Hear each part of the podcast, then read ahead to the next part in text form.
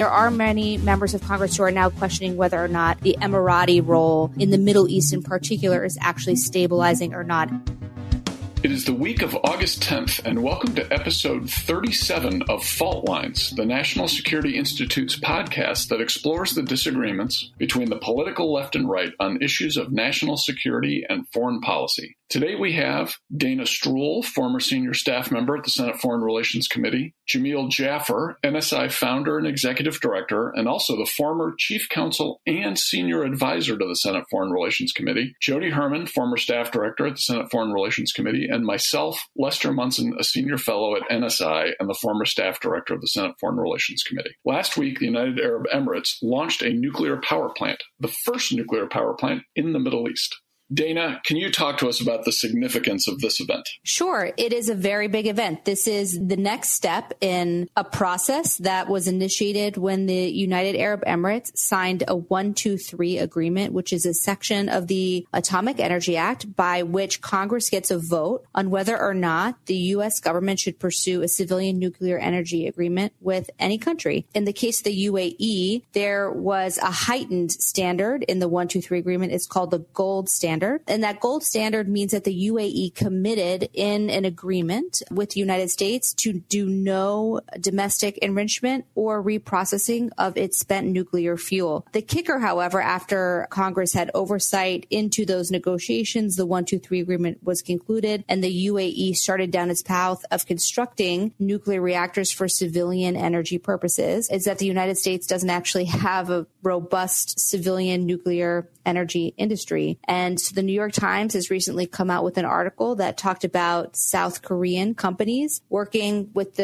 UAE to develop its first nuclear reactor. And in some ways, that's a loss for the, for the United States in, in the partnership it could have in this area. So, Dana, I think what we want to do is dive deep into nuclear power issues in the Middle East, which of course will eventually get us to Jamil's weekly 30 seconds on the Iran nuclear deal. But before we get to that, let's talk about UAE for a little bit. UAE doesn't get nearly the kind of press Saudi Arabia does, even though its effective leader, Mohammed bin Zayed, MBZ, is a big ally of Mohammed bin Salman, the real power broker in Saudi. MBZ is extremely influential in the region. He's got good relations in Washington. UAE itself is amazingly capable. In addition to having a nuclear power plant now, they've launched a probe to Mars. They've got all kinds of capabilities. Are we underestimating the influence of UAE by focusing too much on Saudi Arabia? I wouldn't say that we're underestimating their influence. There was this great article, I can't remember which newspaper years ago, where it had some of our American military generals talking about the UAE as little Sparta. And what they meant was that for such a small population, the UAE is really punching above its weight. And what we're seeing today with the launch of the probe to Mars, the opening of the civilian nuclear reactor, etc., is the UAE attempting to present itself as not not just about an oil producer and oil exporter, but use that oil wealth to convert itself into a knowledge economy. It is a small country and they have used not just the immense security cooperation and weapons purchases with the United States to advance its own agenda, but also extensive commercial and economic and trade deals, both here in the United States and frankly throughout the world, including with Russia, including with China, including with many states, with other countries in Europe and the Middle East. So here's the rub. The United States and the UAE have a long partnership. It is based both in military cooperation, but also very extensive in the economic arena. But the UAE has its own view of the threats facing it. And sometimes it is aligned with the United States in how to address those threats. And sometimes it's not. So you're right, Les, that a lot of focus has been on Saudi Arabia and perceptions of the role that Saudi Arabia has played in the Middle East and in recent regional developments as destabilizing. And I would say that there are many members of Congress who are now questioning whether or not the Emirati role in the Middle East in particular is actually stabilizing or not. And a few examples of that are that the UAE and Saudi Arabia worked hand in hand in the blockade against Qatar, which has very much undermined pursuit of U.S. objectives. The UAE is working with Russia and Egypt backing a strongman in Libya, General Haftar, which is opposing the international and UN recognized government that the U.S. supports. The big question now is whether or not the UAE has developed its own capabilities enough that it is going to pursue its objectives the way it perceives them and not coordinate with the United States and what that means for how the United States perceives its partnerships and how we can pursue our own interests in the region. Jody, let me put you on the spot and have you talk a little bit about how President Biden would treat UAE differently than President Trump has, or maybe even differently than President Obama did, to kind of build on Dana's point, UAE is also playing a big role, arguably bigger than Saudi Arabia, in the civil war in Yemen, which has had a bunch of very negative humanitarian consequences, a lot of human rights abuses. And while, you know, of course, we're deeply concerned about the Iranian role as well, there's been a lot of criticism, particularly by Democrats, of the Saudi UAE alliance. But most of that criticism is focused on Saudi. So, how would a President Biden handle UAE, do you think? All right. So, let me just kind of put a little bit of this in the context the way that I think about it, right? So, you know, I think Dana appropriately pointed out that the UAE is an increasingly influential player in DC, right? And that we do have important strategic and economic relationships with the Emiratis. At the same time, I think we sometimes in Washington need to remember, of course, that these are self interested countries, right? That they have their own agendas that are not necessarily our agenda, particularly as it relates to regional issues, right? So the Emiratis, just like the Saudis, at the end of the day are authoritarian states, right? And their interests extend well beyond our shared interest in containing Iran, right? So you see Saudi and Emirati influence throughout the region, obviously in Libya, as Dana pointed out, but also you're seeing an increasing amount of Saudi and Emirati money in East Africa, in Sudan, and Ethiopia. And then, of course, as you noted, Les developments in Yemen. So, what does Biden do differently here? I think it's a little bit more self awareness about who these people are, who these countries are that we're working with, right? And what their goals are versus what our goals are. So I think that the Biden administration will be sensitive to Congress's very real concerns about the war in Yemen, right? So Congress has gone out of its way to tell the administration that they're not okay with continued arms sales to Saudi Arabia and, and the Emirates if they're being used in the war in Yemen. I would expect that to come to hopefully a relatively quick end, simply just based on Congress's interest in that space.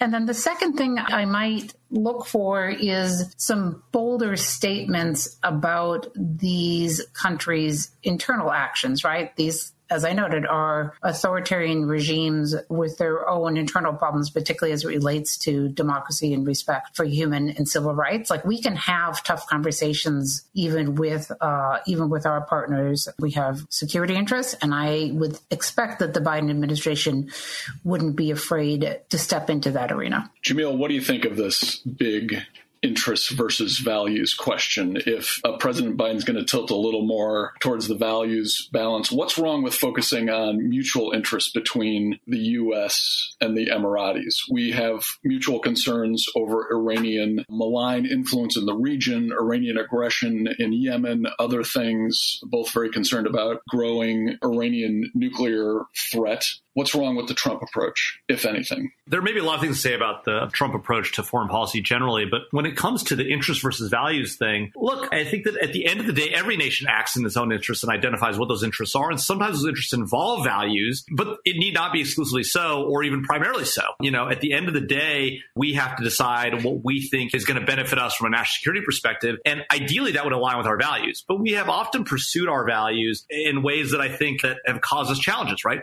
We pursued our values of pursuing democracy in Iraq when it did not work out particularly well for us in the long run. We did establish democracy in Iraq and they have had elections going forward, but you know, we remain in that quagmire for a long time. And so there are debates about how much a value-based foreign policy should play. I think our values are important uh, to effectuate, and I do think that we must carry them out and carry them into the world. I think that America is a force for good, and, and the more that we effectuate our values to our foreign policy, the better off we are. That being said, we shouldn't let a slavish attachment to our values get uh, in the way of our national interests. And in the Middle East, let's be candid. None of our partners are particularly the best when it comes to our core values. And so we have to play with people we don't necessarily like uh, the best. And whether that's the Emiratis or the Qataris or the Saudis or the Israelis at times, let's be candid, right? We're not going to always agree with these folks from a values perspective. Wait, wait, wait. So, Jamil, hold on a second. Slavish attachment to values? So what? We adhere to our values when it's politically or strategically convenient for us. So we hold some countries to account, but not others. Is that your position? No, I'm just saying that when we engage with other nations, we're going to have to play with people that we don't love, right? That's just the reality, right? I mean, the idea that we're only going to work with countries where we agree with them 100% on every issue of values is unrealistic or that we're going to be able to enforce our values upon them. Let, us just take the Saudis, but for example. We, right? You can't have a tough conversation even, listen, we've got to work with the Egyptians and the Pakistanis and the Saudis and the Emiratis. We have a lot of countries that are difficult for us to work with for these reasons. I guess the question I have is whether or not an administration shies away from having tough conversations. I always but, think that we can do both. We can always do both. And when we step away from doing that, it reflects very poorly on us. I'm not going to disagree with that. I agree 100% that we should do both, right? But that doesn't mean prioritizing values at every point in time over national interest, right? And so I think that at the end of the day, when it comes to Saudi Arabia, for example, right, there are going to be things that we're just not going to agree with the Saudis on, and they're going to go their own course. We can't mold every nation to our view of what their values ought to be nor necessarily should we always do that, right? Should we pursue values based foreign policy? Absolutely. Are we going to have to work with people we don't like and put up with things they do that we don't like? Absolutely also. And the Saudis are, I think, case in point of that, right? But, you know, I think that at the end of the day, we should have these tough conversations. I think this administration should be lauded for having those tough conversations with China, right? And calling out what they did in Xinjiang. Now, it may not be enough. We may need to do more, right? But it's not enough to simply say, well, you know, the Saudis treat their people badly or they engage in the murder of journalists, so we just cut off relations or we should let them go their own way. We're not going to do that, obviously. And I think that calling on the administration to do that or suggesting that the next administration will be any more aggressive about that or more successful at that, I think is somewhat unrealistic. Dana, I want to get your opinion on this, but also it's my view that as Jamil kind of alluded there, I think this is where he was going, values and interests are not all that different. At the end of the day, America America's values are very much in our interest to promote as well. And in the long run, if we're promoting our approach to human rights and democracy, that's very much in our interests also. It's not just because we love humanity, it's because it's good for America if we're promoting those things around the globe. Why don't you react to that? So, first of all, I think there's actually, you know, all of us coming from the Hill, tremendous bipartisan convergence on that notion that interests and values are very much aligned and that we are pursuing and protecting our interests by consistently raising and promoting our values. And a great example, Jody talked about the authoritarian nature of most of the governments in the Middle East and the manner in which these governments pursue what they believe to be their interest with harsh counterterrorism tactics, locking up not just people who violently oppose the government, but peacefully are attempting to exercise their rights in protesting or expressing dissent to the extent that you have massive populations of political prisoners in these countries, suppressing freedom of expression, etc., actually makes these countries and societies more unstable, which means they're less able to partner with us in pursuing our interests in security and stability in the Middle East. That's number one. And number two, I agree with Jamil that the current administration should be lauded for raising the horrible genocide taking place in China. But the reality of the Trump administration is it's giving us a perfect example of how to deprioritize values, issues of human rights protections, etc., in what it believes to be the pursuit of our interests. And a great example is that the Trump administration doesn't raise human rights, political dissidents, suppression of civil society, freedom of expression, etc., with almost any government in the Middle East. I feel like this conversation is sort of painting it as an either or. When the United States raises these issues, it makes a difference when the United States consistently raises either specific cases or general issues, you actually see changes in the behavior, not 100% changes into the perfect Jeffersonian democracy we have here. And certainly a Biden administration, I would imagine, would be realistic about we're not going to see full transformational change of the systems of governance in the Middle East. But when we call out human rights violations and we call out bad behavior, you do see governments adjust and react. But that's also when the United States has carved out for itself a place of leadership on a platform of values. And we're certainly not doing that right now. Just one last word, Les. When we stop having these conversations, even hard conversations, we lose standing in the world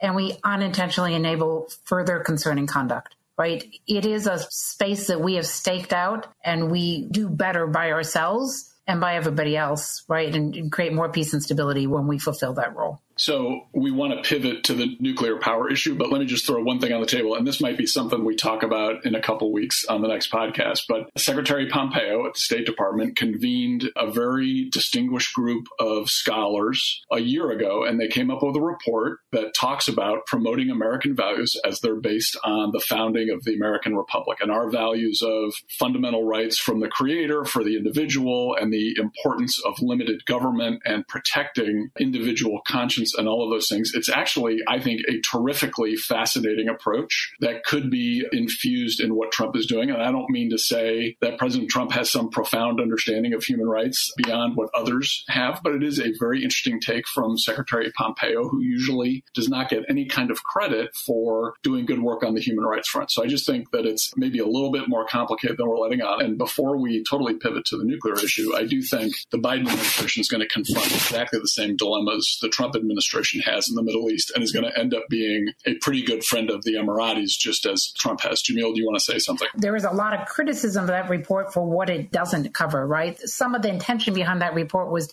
to only look at a certain set of rights and thereby basically exclude other rights right, rights of minorities, LGBT communities, and so on. So I don't think you will find a single one of the human rights organizations out there who are behind that report. Not a one. I, I, you're probably right. That's not my take on it. I think it's absolutely something we should discuss. Jamil? Again, I want to be really clear. I completely support a value based foreign policy, and I completely agree that putting our values first oftentimes, and if not more often than not, uh, works in the U.S.'s benefit and, and works to our interests. That being said, right, there are times at which our values, our values against coup d'etats, right, are going to be in tension with our interests in having stable governments. Just look at the Obama administration's, you know, response to the ascension of al-Sisi in Egypt, right, where he overthrew a democratically elected government that came out of street protests where people were effectuating their right to free speech and getting out there and putting the government they want. We didn't like the Muslim Brotherhood government for good reason, or as a government that was corrupt and hugely problematic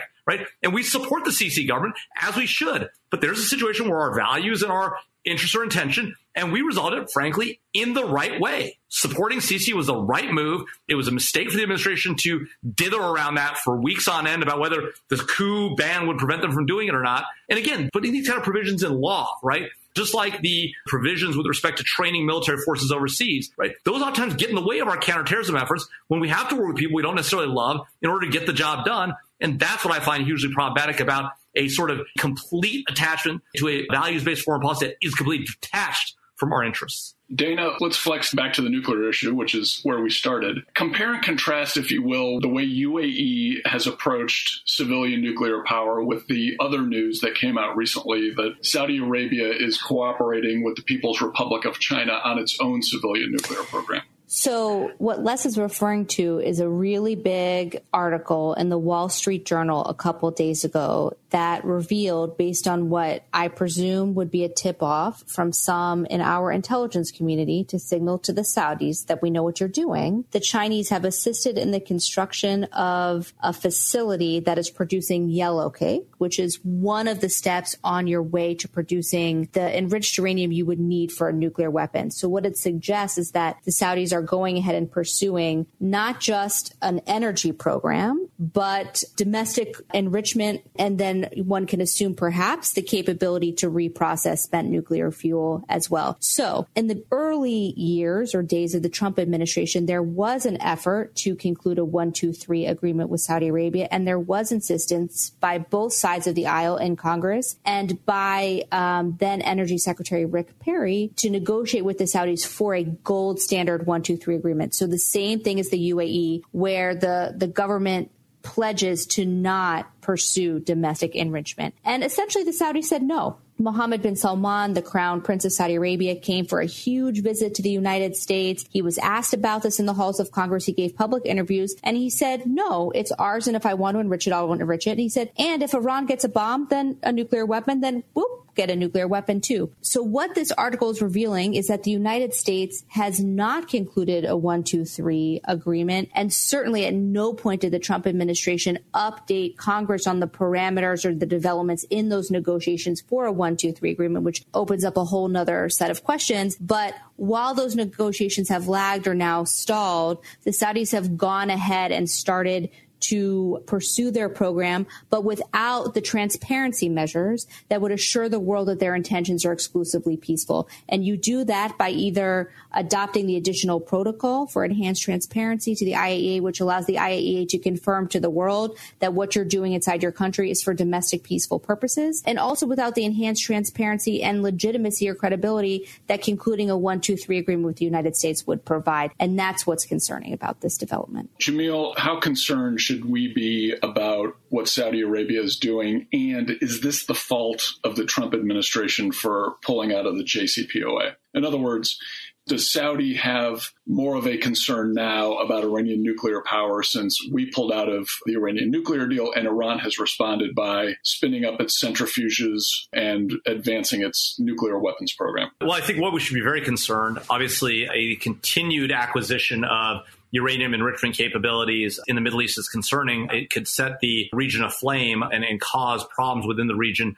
We've long had the position that other nations should not enrich uranium domestically, right? That has been uh, the U.S. policy for decades. We effectuated it most clearly in the so-called gold standard agreement with the United Arab Emirates that we talked about a little bit earlier, that one, two, three agreement where we agreed to give them civilian nuclear power and the capability to do that without them enriching domestically. But of course, in the JCPOA, we conceded that to Iran. The Obama administration gave that away. And so that concession right there alone is what has led other nations in the Middle East, like Saudi Arabia, to feel like they need to be able to have a domestic enrichment capability and to frankly get into what may become a nuclear arms race. And that is the huge problem. And so the die for this situation was cast long before Donald Trump came into office. It was cast by that failed nuclear deal that I know we always come to, but let's just call it what it is. I mean, that is why we are here. It's why the Saudis are enriching uranium with the help of the Chinese. And frankly, you know, the U.S. should have gotten in there more aggressively and solved this problem earlier and frankly not caved on that issue to Iran. Jody, how do you think candidate Biden is going to handle this issue? Of course, he was part of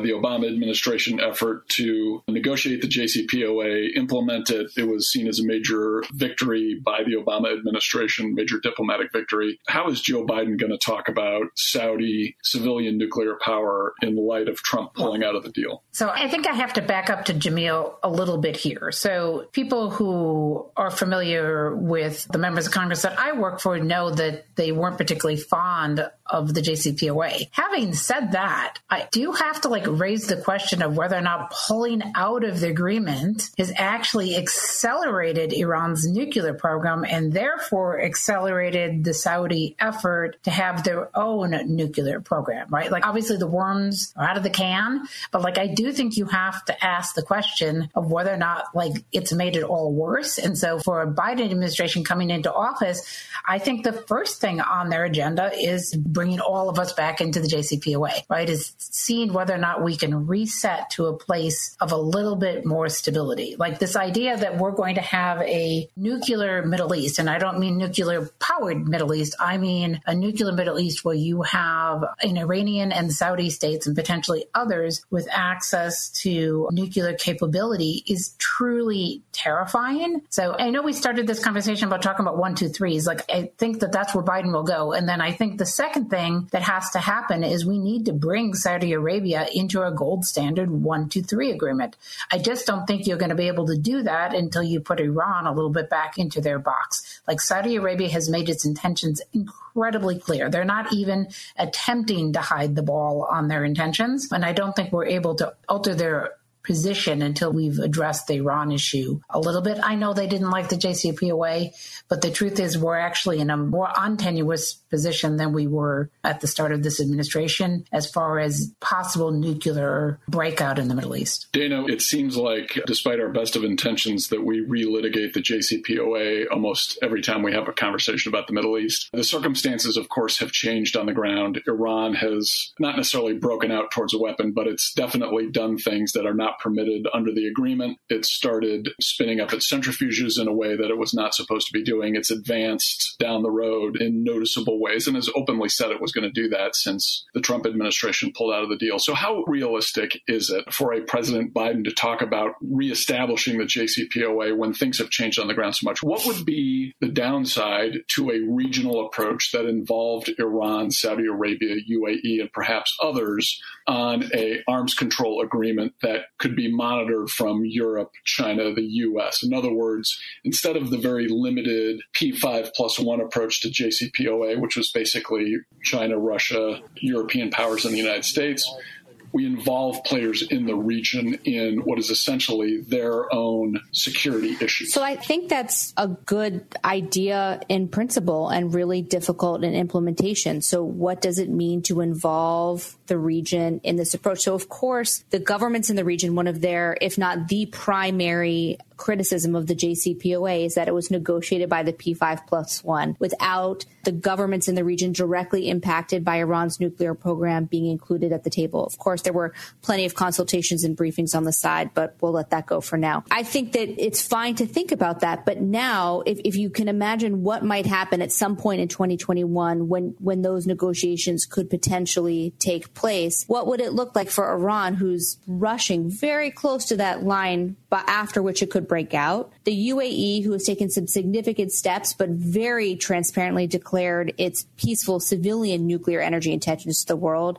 And Saudi Arabia, who is not adhering to the protocols that would assure the world of its exclusively peaceful intentions, cooperating or receiving assistance from several other countries, including China, to build reactors in the desert without being transparent about their intentions. So what does that negotiation look like given the unevenness of the state of play in the region and to what would be the end goal? And I think if we can't answer those questions, then you get yourselves involved in a diplomatic process that really never ends. Is it a nuclear free Middle East? I think we're really beyond that point. Is it everybody having the exact same obligations pursuant to exclusively peaceful nuclear energy purposes? Sure, but that would mean that Saudi Arabia would have to take the same steps. I think it's a lovely idea, Les. I just think very difficult in implementation. Jamil, how do you think a second Trump term would handle these strategic challenges and this incredibly complicated situation that just seems to be getting worse and worse every day? Yeah, look, I mean, I think that's an open question, right? I mean, I think that one of the challenges we have with the current administration is it is hard to pin them down on what their strategic views are on some of these issues. And so I think that you've obviously seen the administration get very aggressive when it comes to China just in the last week alone. And we'll talk about that as one of the issues I'm following. But at the same time, the administration's foreign policy has been pulled in different directions. You know, even on China, where you've seen them get aggressive, you hear the president talk about the potential for a trade deal and how this thing might all get resolved if we're able to get a trade deal done. And so I do think on these larger strategic questions, it is more clear how a Biden administration administration would handle them, uh, because I think you'll see a return to a more traditional American foreign policy, um, and frankly, a more hands-off foreign policy when it comes to being out there in the world and defending our allies and opposing our enemies, as the Obama administration did. That being said, I think that this administration has tendencies in that direction also, right? This administration is not particularly interested in being forward-leaning overseas when it comes to using military forces and the like. And I think that the rest of the world reads that.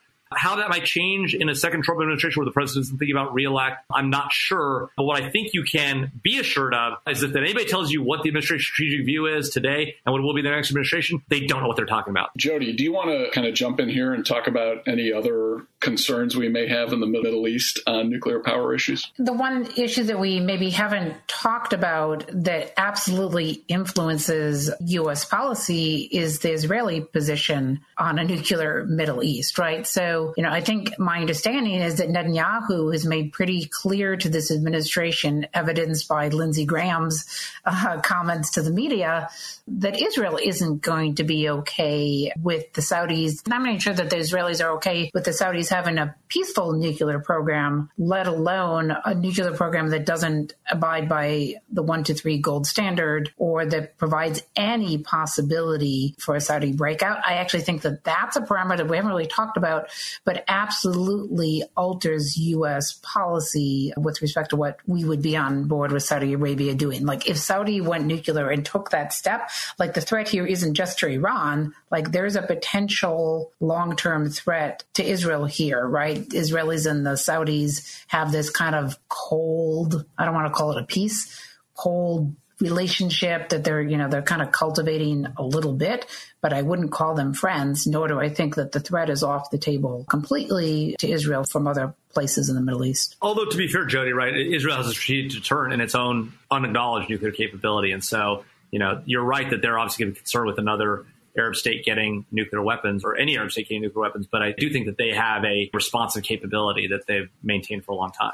Yeah, no, I just, like I say it in the context of like understanding where the U.S. is likely, any administration is likely to come down on this issue. It's hard to imagine the United States or Israel being happy with another country having nuclear capability, right? Any country in the Middle East other than Israel having nuclear capability. That's honestly. right. That's right. And I have to wonder how much at the end of the day, the bigger concern, aside from what Saudi is doing and even what Iran is doing, is the fact that China itself is becoming more directly involved in Middle Eastern affairs. China is much more reliant on energy sources from the Middle East than we are now. They've got huge interests there. We have been the peace broker and the power broker in the Middle East for a couple generations now. If that shifts, it's a big change for both our interests and our values. Okay, let's wrap up that topic and go to the final segment and talk about the issues that we are following that are not necessarily on the front page. Who wants to go first? I'm happy to jump in, Les. So, you know, obviously we saw a lot of action on the China trade front last week uh, from the Trump administration. Uh, we saw the announcement of a national emergency with respect to WeChat and TikTok, or at least the parent companies of those, Tencent and ByteDance. We saw a report from a presidential task force to the SEC making recommendations about potentially delisting Chinese and other companies that don't comply with our public uh, accounting board's requirements uh, to make audit papers available. And we saw the announcement by the State Department of the Clean Networks Initiative, an effort to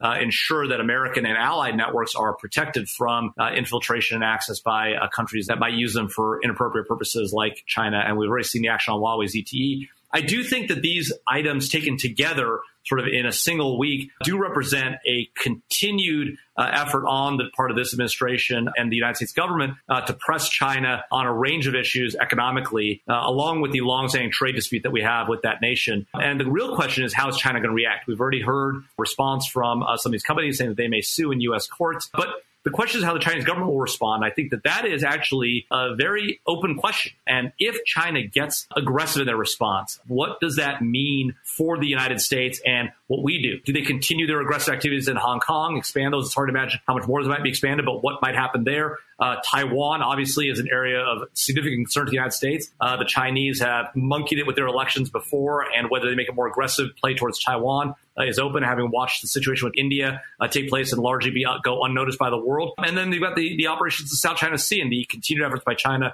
uh, to build out their military capabilities there. So I think that there's a very big concern about what the Chinese may do in response um, and what the, what the U.S. will do in response to that, right? I think the Chinese, like many, perceive that the U.S. doesn't have a stomach for a real real fight, um, and they may be willing to and, and may actually strategically miscalculate uh, a U.S. response when they do things uh, and look at potentially things like Taiwan. So I think a lot more to be said on that front. An area to watch for all of us, uh, an area of concern, I think, for the world uh, when it comes to this. The the fact of the matter is, we are doing the right thing and pressing China up on these issues. They have for too long uh, been a scofflaw when it comes to these matters. Um, and it's the right thing for the administration to press them up. I just have to watch and see what the Chinese reaction is going to be and what we'll do in response. Jamil, I kind of weigh whether it's a values concern or an interest concern, but this whole TikTok thing means that I have to delete all of my old dance videos from my phone, which I think is a real loss to humanity. Okay, Dana, what are you following? I am following last Tuesday's explosion in Beirut. I'm sure all of our listeners are very well aware of it. Initially, uh, the conspiracies were everything from a fighter jet flying low over Beirut, launching a missile, um, to a fireworks factory. And of course, uh, what seems to be the dominant explanation now is just terribly tragic, which is that a huge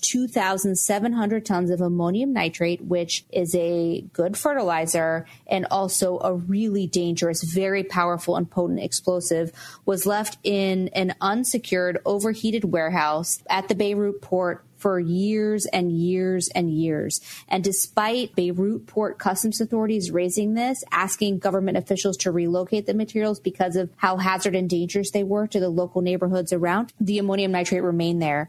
And last week, they were set off, huge explosion, hundreds killed, thousands injured. And the worst part of this is that Lebanon was already a collapsing, gerontense state. Bread lines, inept, corrupt government, heavily influenced by Hezbollah Manila blocking the reforms needed for the government to both conclude an agreement with the International Monetary Fund that could unlock international aid contingent on very serious structural reforms in Lebanon, its electricity sector, its banking sector, etc. And meanwhile, international flight, investor flight, banking system about to collapse, the middle class of Lebanon being basically completely wiped out. And then on top of all of this, this horrible explosion, livelihoods, homes totally obliterated, health system collapsing, hospitals already overwhelmed by COVID 19 response, not enough supplies. It also looks like grain silos at the Beirut port were totally obliterated in the explosion. So now the food crisis is compounded. President Macron of France jets in there, visits the site before Lebanon's own leaders visit the site of the explosion. Uh, meanwhile, our president here in Washington, D.C. calls it an attack rather than an explosion, forcing then our uh, Department of Defense to walk that back. And here's the rub a lot of international leaders are talking about pledging humanitarian aid to Lebanon, but not going through the government, only going through trusted organizations on the ground. What does that really look like in implementation and practice? There's no functioning ports in Lebanon that have the capacity of the Beirut port. How do you get it there without the government? A few hours ago, the entire Lebanese government resigned anyway. So now there's just nobody on the other side to talk to. Um, and all of this at the height of both the COVID crisis, an economic crisis, now a food crisis, and a health crisis. And it remains to be seen whether or not this will be that critical strategic turning point for Lebanon where it can sweep out this corrupt inept class of political leaders who, under Hezbollah's influence, are more interested in protecting their slice of the Lebanese pie than saving the country. And it really remains to be seen. Jody. All right, so I'm taking a look at what's happening in Belarus, and it isn't very frequently that Belarus makes headline news. This is a little country in what was the you know the Soviet Union, but has has real impacts in terms of uh, what's happening in that region, but also indicators as to the discontent that may be afoot uh, in Russia itself. So, uh, Belarus held presidential elections this weekend following weeks of protests against the Lukashenko regime. This is a regime that has been in office since 1994. And the leading opposition candidate at the end of the day was the wife of a blogger who was a candidate for the presidency himself, who was arrested and jailed a couple days after he announced his intention to run for office. So what's happening now on the ground is continuing protests. So the official vote count gives her Svetlana something between like 7 and 10% uh, of the vote, while alternative civil society counts are giving her upwards of 75% in some districts in Belarus. The street protests overnight uh, were intense. At least one protester was killed, about 50 were injured, uh, and that's after special forces cracked down on dissent with rubber bullets, water cannons, tear gas, stun grenades, etc. Uh, the Ministry of Interior says it has arrested or detained 3,000 people in Minsk and in regions throughout Belarus. The internet has been severely disrupted for a second consecutive day in an attempt to cut off and control communications, but it's not really clear what's going to happen next. Opposition actors aren't recognizing the official election results and have called for renewed protests uh, today and for a national strike tomorrow. So, you know, this is a, a real real contest happening within the Soviet sphere, you know, Soviet Russian sphere of influence that I think uh, requires us to, to really pay attention to it because it may have implications, obviously in Belarus, but maybe maybe in, in the near abroad as well. Okay, so the thing I'm following is the potential for the U.S. to play the role it should play, which is the leader of the international response to coronavirus in the developing world. So far, we've had some programs. We've spent about a billion and a half dollars, uh, which is really a drop drop in the bucket compared to the need. And one of the consequences of the current negotiations on the Hill and the breakdown thereof for the fourth and perhaps final round of coronavirus funding here in the U.S., there was an effort to include a robust international response in that legislative package. Now that the negotiations have largely failed and the administration has chosen to act through executive orders, it is very possible that the opportunity for the U.S. to play a global leadership role is going to be lost, at least this time around. And the, and the time is right for us to act now. This is a huge missed opportunity for the United States, uh, one that will surely be taken advantage of by China, Russia, and, and other bad actors. Okay, that's a wrap. As always, fault lines is produced by the National Security Institute. Find out more about the Institute and upcoming events at nationalsecurity.gmu.edu. If you have any topics you'd like us to cover in the future, send us an email at nsi at gmu.edu or tweet us at MasonNatSec. If you like what we are doing here, please be sure to rate, review, and subscribe so that more people can find our show. We'd like to thank our editor, Claude Jennings, our researcher, Suzanne Schultz, and of course, our terrific editor and producer, Grant Haver. Join us next week for another provocative conversation and further analysis of national security's fault lines.